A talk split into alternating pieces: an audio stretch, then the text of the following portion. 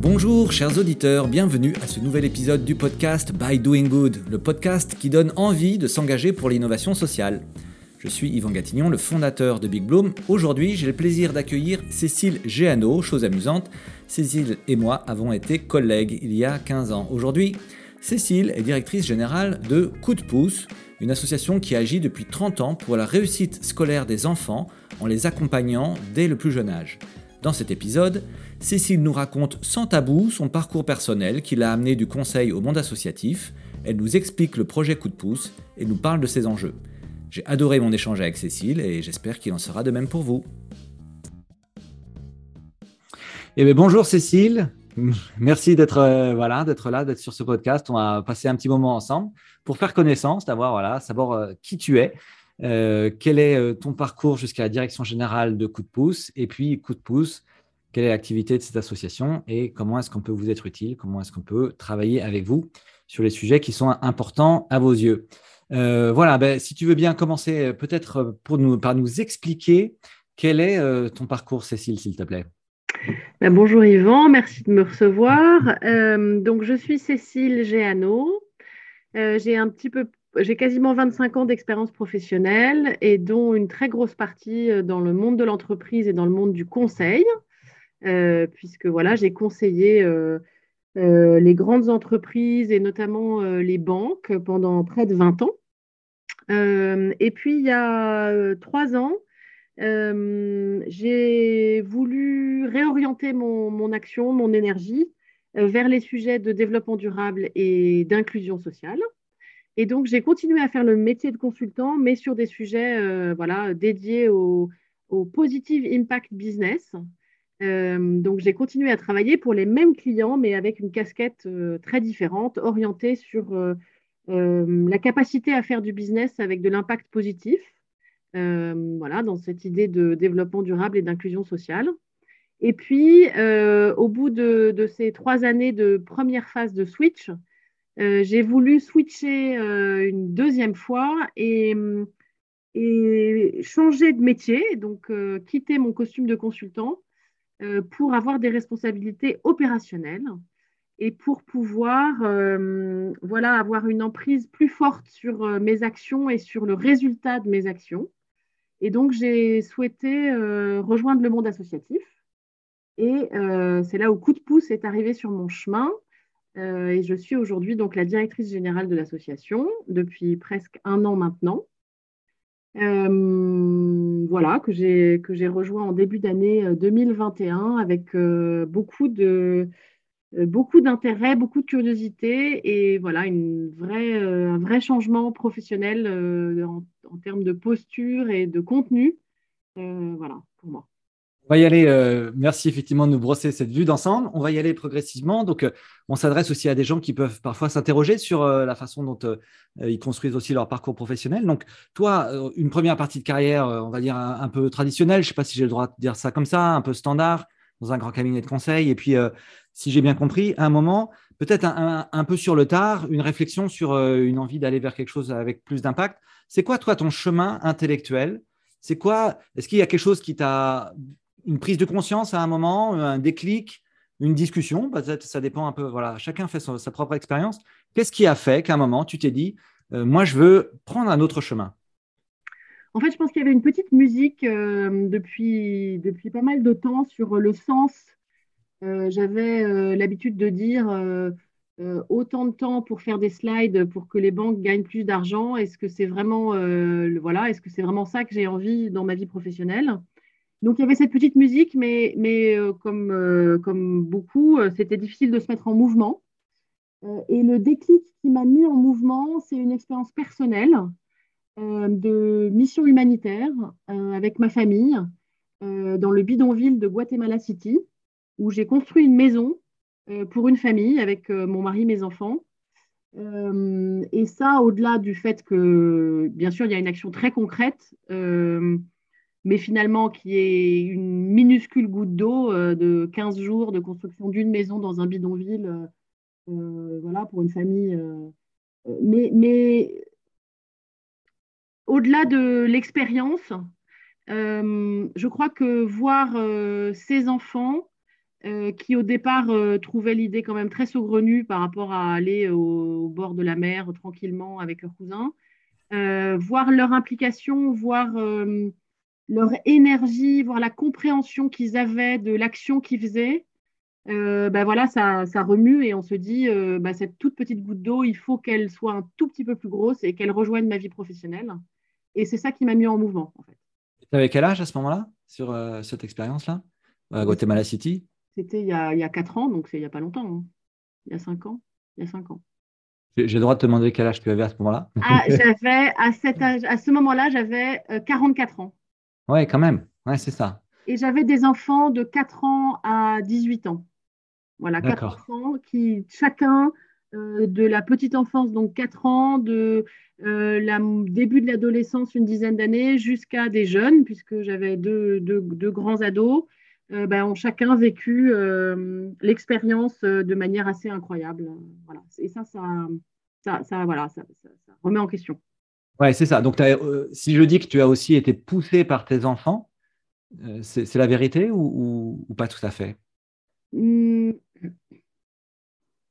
On va dire que voir mes enfants euh, euh, euh, aussi engagés et impliqués et comprenant autant le sens de ce que de ce qu'on leur a proposé, ça m'a poussé à, aller plus loin dans ma réflexion et, effectivement à sortir du sentier battu dans lequel j'étais et ce monde du conseil que je connaissais bien pour, comme une tache d'huile hein, qui, voilà, qui, grossit et qui permet d'augmenter un peu l'impact, même si aujourd'hui l'impact reste du domaine de la goutte d'eau, hein, mais elle est un peu plus grosse.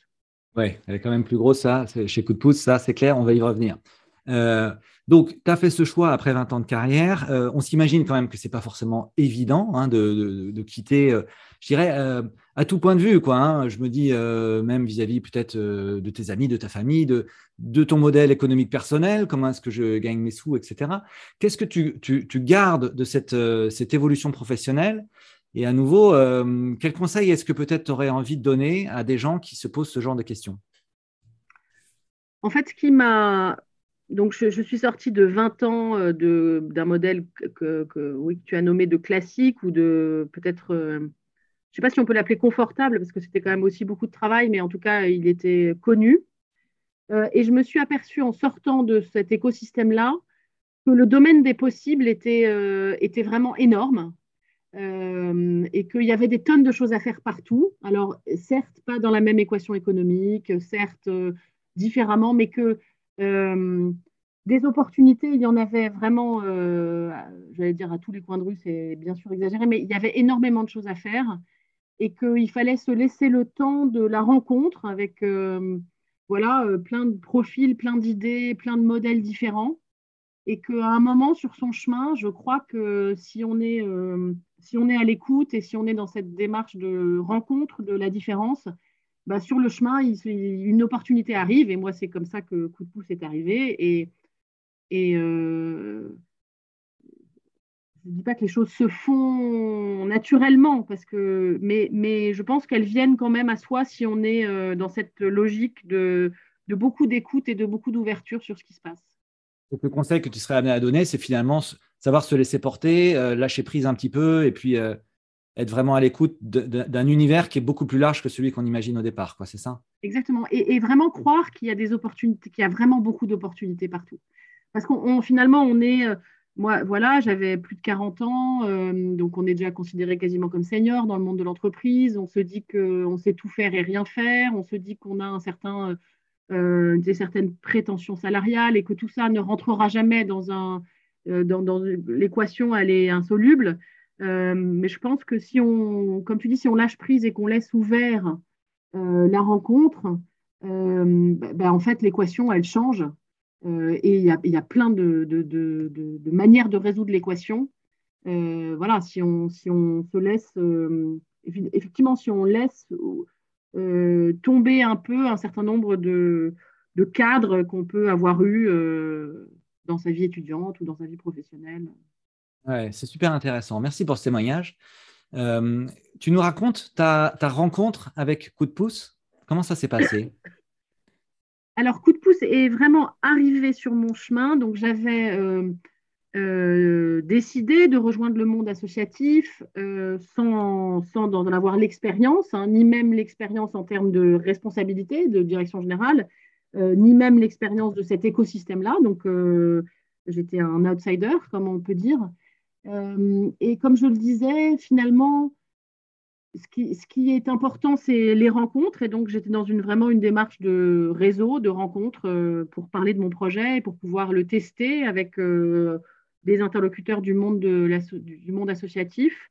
Et euh, au, fur, au fur et à mesure des rencontres, ben, je suis tombée sur le chemin de coup de pouce qui, à ce moment-là, euh, cherchait donc euh, un nouveau directeur général et qui, on, pourra en parler, mais coup de pouce est un moment de son histoire. Coup de pouce est une association qui existe depuis plus de 30 ans, donc c'est une vieille association, mais qui, a, au moment où je l'ai rencontrée, était dans sa, réflexion de changement d'échelle euh, sa réflexion de transformation en, interne et avec ses partenaires. Et finalement, moi, je connaissais rien au monde associatif, je connaissais rien au monde de l'éducation, euh, mais dans mon métier de consultante, euh, bah, c'était quand même de gérer les transformations. Donc, c'est ça qui a intéressé Coup de pouce à ce moment-là, et c'est ça qui m'a intéressé moi aussi, parce que c'est finalement les compétences que je pouvais apporter à l'association à ce moment-là. Et donc, la rencontre s'est faite sur ce, voilà, ce momentum-là de, d'une transformation nécessaire et de, compétences de transformation que moi je pouvais apporter. c'est ça. Donc, tu étais dans une phase où tu rencontrais plein de gens, en fait, finalement. Hein. et euh, il se trouve que tu as rencontré des dirigeants de coup de pouce. Et il se trouve qu'à ce moment-là, euh, ils avaient un besoin. Et, donc, tu as, répondu, euh, as répondu à une annonce ou il n'y a même pas eu d'annonce C'est même un, peu plus à double bande. C'est que je rencontrais plein de monde pour expliquer mon projet, pour essayer de comprendre à quel point euh, mon projet professionnel pouvait intéresser le monde associatif, donc je rencontrais plein de gens qui me disaient c'est très intéressant. J'étais dans plusieurs process, mais quand même, euh, dans tous les process où j'étais, j'arrivais brillante seconde euh, parce que je, venais quand même d'un environnement qui était souvent que les gens estimaient trop éloigné, ne connaissant pas, voilà, n'ayant pas l'expérience de, ce monde associatif. Euh, et puis, à force de rencontrer des gens, on a un réseau qui, augmente, on a euh, des connexions LinkedIn qui augmentent, jusqu'à ce que je vois du coup l'annonce euh, sur, enfin, sur le profil d'une personne que j'avais rencontrée quatre mois avant. Hein. Et j'ai répondu effectivement à cette annonce. D'accord, ouais, c'est ça. Donc à la fin, donc d'abord une, une, démarche très ouverte, d'écoute et à, et à, la fin un process de, de, recrutement standard en fait. Standard, sauf que j'avais déjà rencontré la personne qui avait posté l'annonce et c'est ça qui a fait que mon CV a été regardé, hein, puisqu'il y a eu 200, je crois, un peu plus de 200 CV euh, pour cette annonce. Et donc, bah, voilà, euh, bien sûr, euh, quand on est complètement anonyme et qu'on a un profil qui n'est pas le profil demandé, on a quand même peu de chances de, sortir de, cette, voilà, de, ces, de, ces 200, de ces 200 CV. Donc, c'est bien l'approche réseau qui m'a permis euh, d'être regardée à un moment et euh, de pouvoir rentrer euh, dans, le processus et de, voilà, et de pouvoir après passer les différentes étapes. C'est très clair. Donc, ah, on va parler de, coup de pouce, bien sûr, du projet. juste peut-être pour finir sur ton histoire à toi, qu'est-ce que tu penses, selon toi, qu'est-ce que dans ton parcours, qu'est-ce qui a fait la différence au final? C'est-à-dire, qu'est-ce qui fait que le conseil d'administration de Coup de pouce s'est dit Cécile Géano, c'est la bonne personne?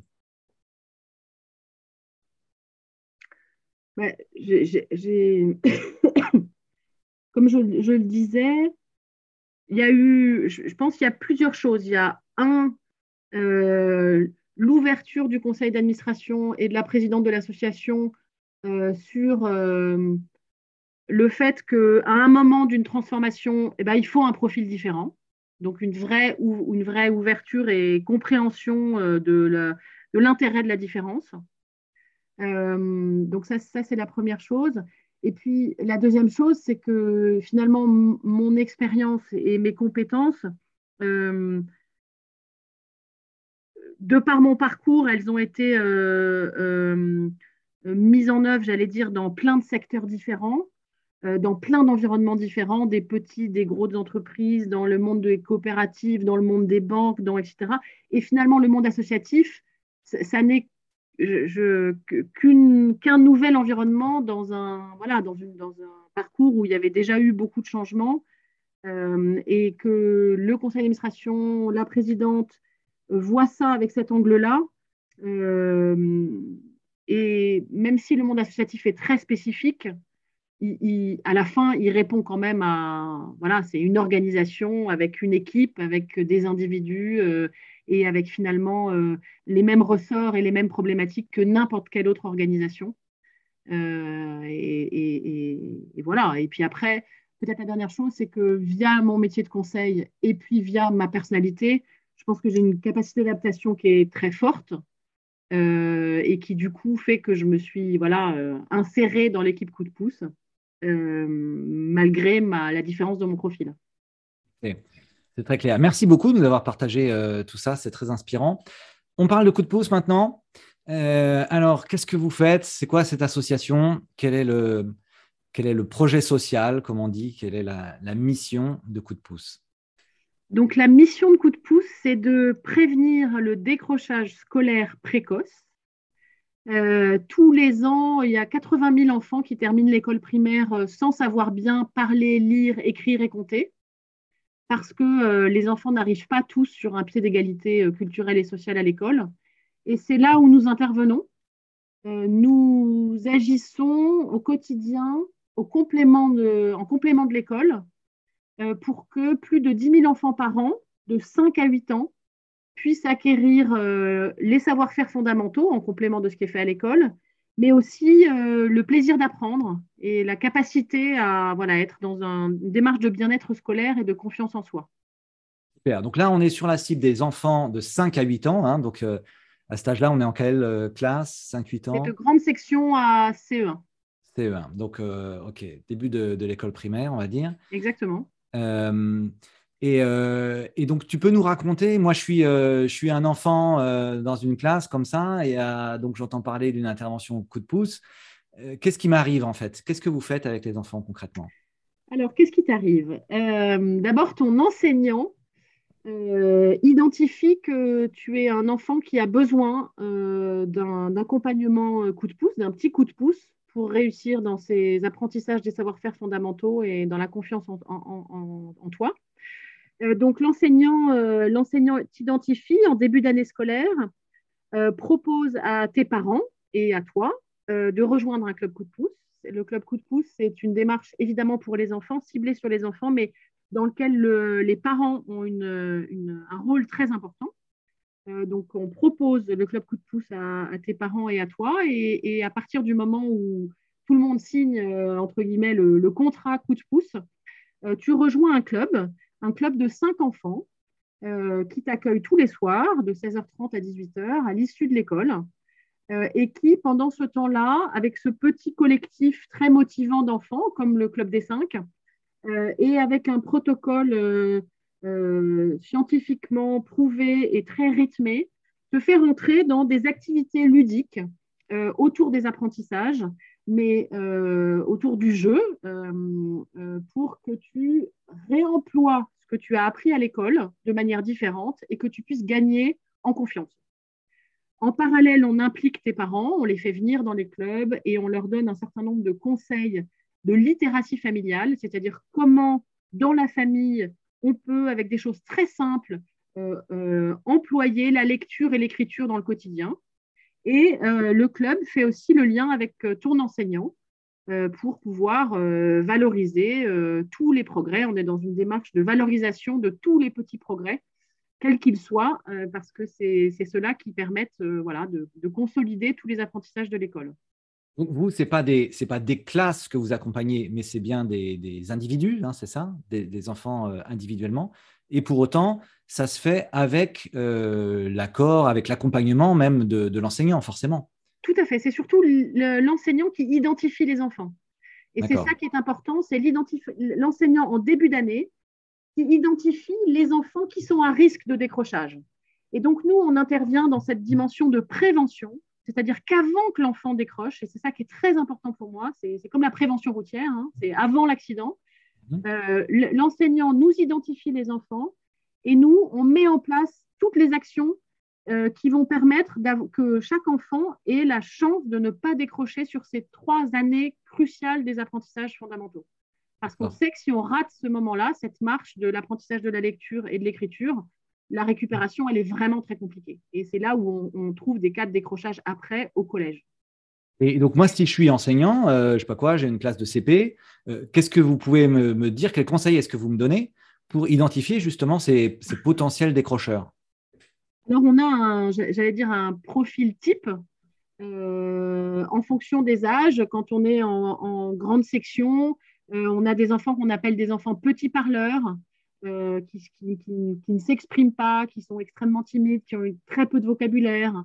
Ça, ce sont les indications pour la grande section. En CP, on a des enfants qui sont dans un environnement culturel ou, social où on sait que pour l'apprentissage de la lecture et de l'écriture, on a besoin d'être dans un environnement, évidemment à l'école, mais un enfant, il ne passe que, 20% de son temps actif à l'école.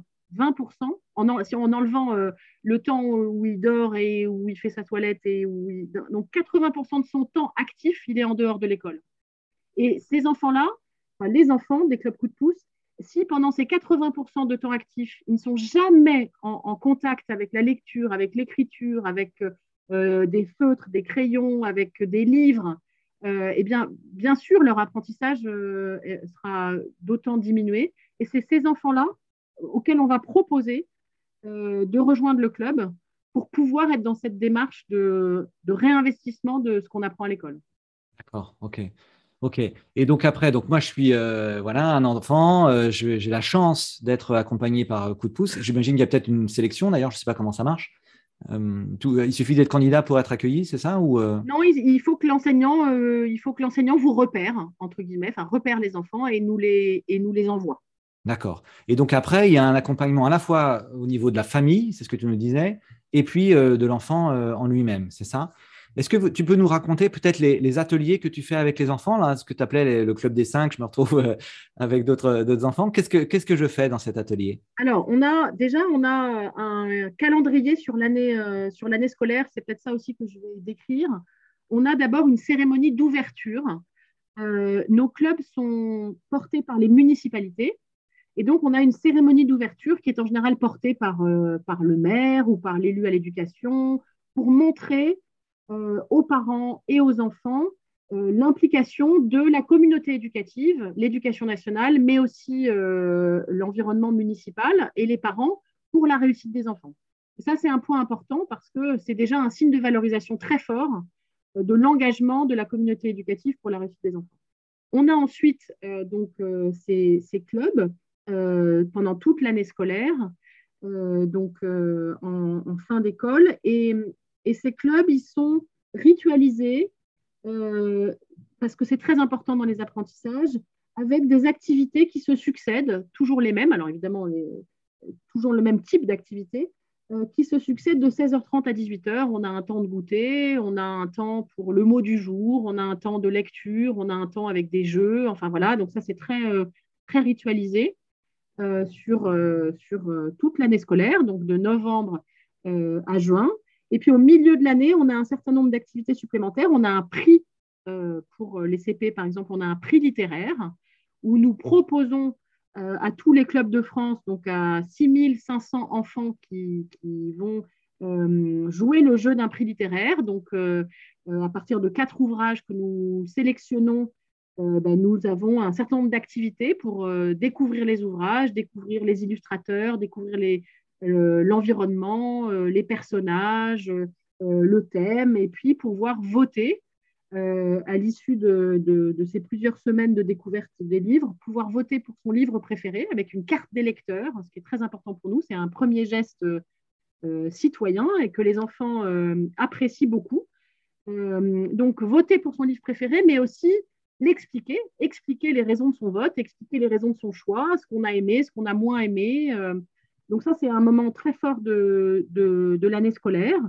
Euh, et puis, euh, les clubs continuent jusqu'à la fin du mois de juin, où là, on a en miroir de la cérémonie d'ouverture, une cérémonie de clôture qui permet, j'allais dire, de lancer l'enfant pour ces années suivantes. C'est pareil avec le soutien de la communauté éducative, le soutien de la municipalité et des parents.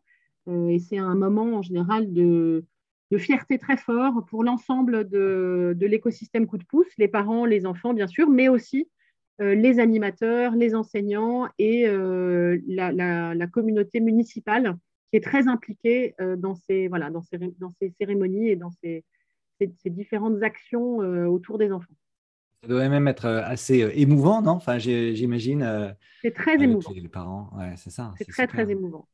C'est très émouvant et, c'est très important aussi pour les municipalités de pouvoir accueillir ces, enfants et ces parents, souvent dans une euh, salle municipale. Enfin voilà, ça crée aussi un lien avec, euh, avec la, dire la, société et le, l'environnement. voilà, ça, fait, ça permet aux parents aussi de faire société. avec les équipes municipales, l'éducation nationale. On sait que le lien entre les parents et l'éducation nationale est souvent difficile. Hein. L'école n'est pas facilement ouverte aux parents. Et nous, on, pousse pour que ce lien, euh, il se crée et qu'il se démystifie un peu et que les, voilà, les parents aient plus de facilité euh, à rentrer dans l'école, à rentrer dans la mairie euh, et à, être fiers de leurs enfants. Alors, tu nous disais tout à l'heure, donc c'est une association qui a 30 ans, hein, c'est ça hein, ce que tu nous disais C'est ça. Et donc, ça fait 30 ans que ce, modèle-là est, déployé c'est ça? Oui, c'est ça. On a accompagné 160 euh, 000 enfants euh, en France depuis le démarrage.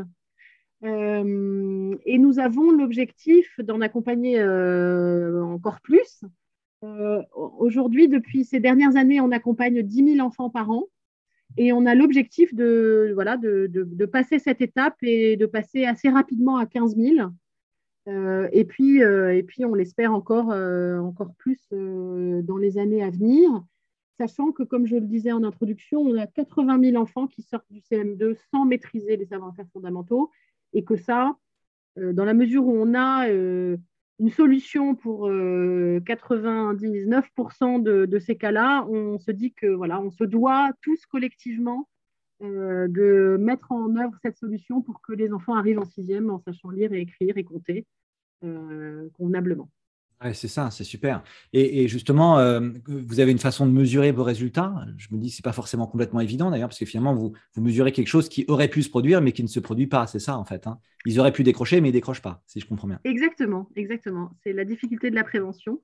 Euh, alors, ce qu'on mesure aujourd'hui, on, mesure plusieurs choses. On mesure euh, l'impact des clubs sur, sur 100% de nos clubs à la fin de l'année en interrogeant les parties prenantes du club. Donc, on interroge les enseignants qui voient les progrès des enfants. On, interroge les animateurs, qui sont des animateurs professionnels du club, euh, qui, mesurent le progrès des enfants. On interroge les parents et on interroge les enfants. Donc ça, c'est une première, manière de mesurer euh, notre impact, mais qui est déclarative. Et puis, on a une deuxième, euh, une deuxième manière qui est en construction aujourd'hui avec un laboratoire de Paris Dauphine, de Paris, pardon, de Paris euh, Nanterre, euh, qui est un laboratoire, un, laboratoire qui conduit pour nous une étude indépendante sur l'effet des clubs sur les compétences psychosociales des enfants, et donc qui mesure de manière très scientifique le début de l'année, en début septembre, et la fin de l'année, fin juin, avec des cohortes d'enfants qui sont dans des clubs et des cohortes d'enfants qui ne sont pas dans des clubs, euh, pour pouvoir mesurer l'effet du club sur les compétences psychosociales. D'accord. Ouais, super. Donc, après, j'imagine une vraie analyse euh, scientifique, on va dire, de la façon dont, euh, de l'efficacité de votre association. Alors, tu nous disais tout à l'heure que donc Coup de pouce a 30 ans.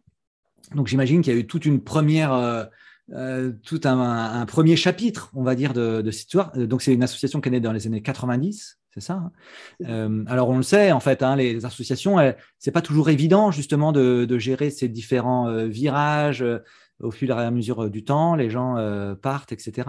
Tu peux nous raconter l'histoire de Coup de pouce et puis où est-ce que Coup de pouce en est aujourd'hui? Donc, coup de pouce au démarrage, c'est comme souvent dans le monde associatif, l'idée et la volonté d'un fondateur Jean-Jacques Moine, qui était professeur de physique, qui est professeur de physique, et qui a réuni un certain nombre de chercheurs autour de lui pour prévenir ce décrochage scolaire précoce. Et au démarrage, on était vraiment sur l'année de CP et cette année charnière de l'apprentissage de la lecture et de l'écriture. Et Jean-Jacques Moine et les chercheurs qui ont travaillé pour Coup de pouce ont créé euh, ce, protocole euh, du club.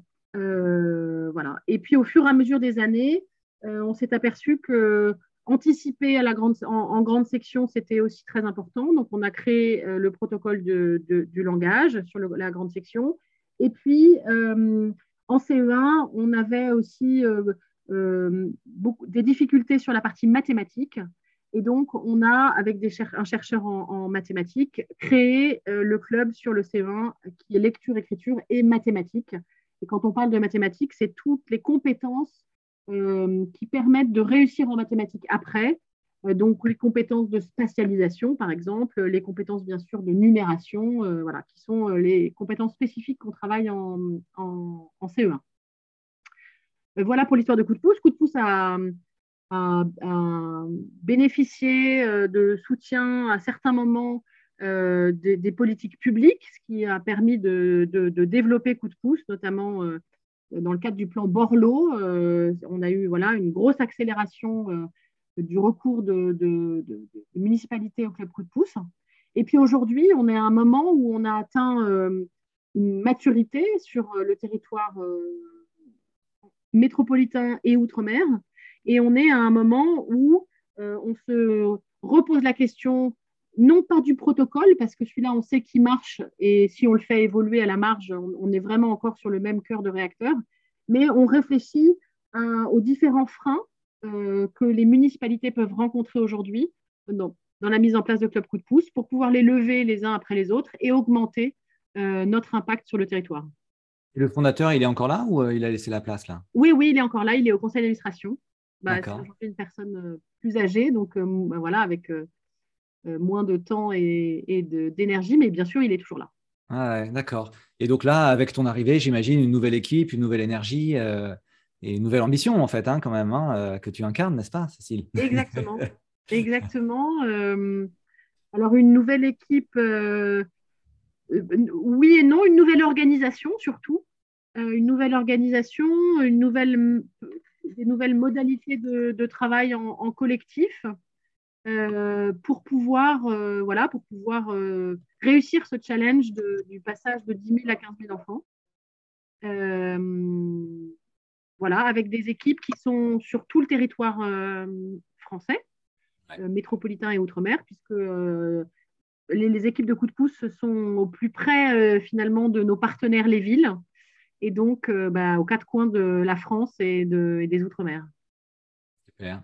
Euh, vous avez bénéficié euh, d'un premier hackathon Big Bloom. On va faire une incubation ensemble en, début d'année 2022. Tu nous dis en deux mots un peu ce sur quoi tu nous attends, sur quoi est-ce que tu as besoin d'un coup de pouce, pardon pour le jeu de mots un peu facile?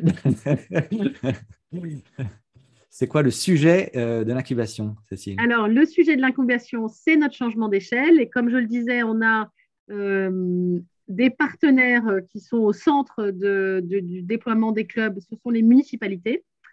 Et donc, le défi que nous avons confié au, grand hackathon, c'était le défi de notre notoriété auprès des maires. Nous travaillons aujourd'hui avec 220 maires en France euh, sur les 35 000. Donc, vous voyez, on a encore un peu de marge de manœuvre. Euh, et donc, la, question, c'était comment, quelle innovation, quelle idée euh, peut-on avoir pour augmenter notre notoriété auprès des maires de France? D'accord, c'est ça, le sujet, la notoriété auprès des maires, la population des maires. Super sujet. Euh, eh ben, ça va être une incubation absolument passionnante. Ça, euh, j'en suis sûr. Et j'ai bien sûr hâte de voir ce que ça va donner. Euh, on arrive à la, à la, fin de cette interview. Cécile, j'ai l'habitude de, laisser la place à une espèce de, carte blanche. Carte blanche. donc, tu es dirigeant d'une association. tu es entrepreneuse sociale toi-même.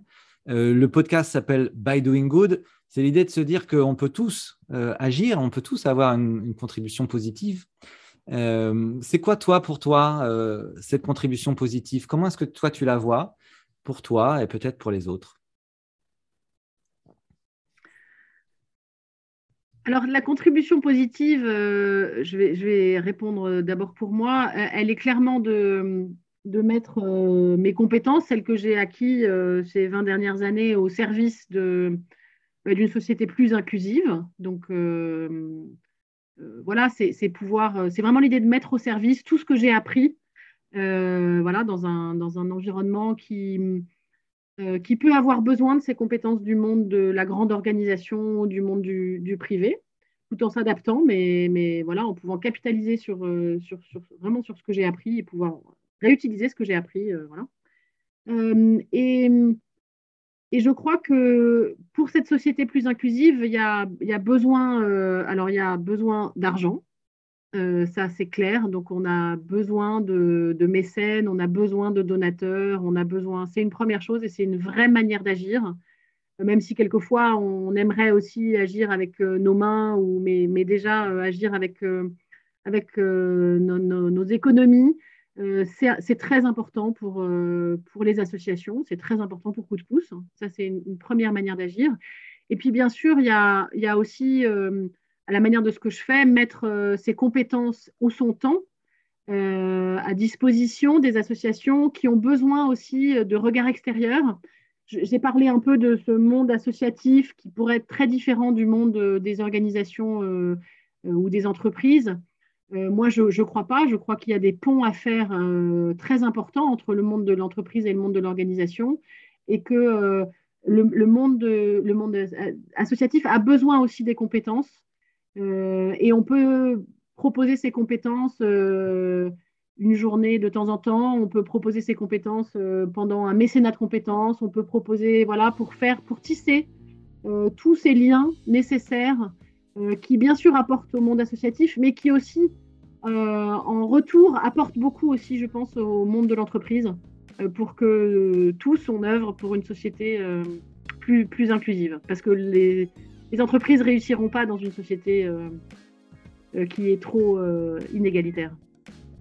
Très aligné hein, là-dessus, Cécile. Tu prêches un convaincu, puisqu'effectivement, nous, chez Big Blue, on organise ça, en fait. On organise cette rencontre entre le monde des grandes entreprises et celui de l'économie sociale et solidaire. Donc, tu es au bon endroit. Voilà, eh ben, c'est le mot de la fin. merci beaucoup, en tout cas, pour cet échange, Cécile. Merci, Yvan. Merci à Big Bloom. À très bientôt. À très bientôt.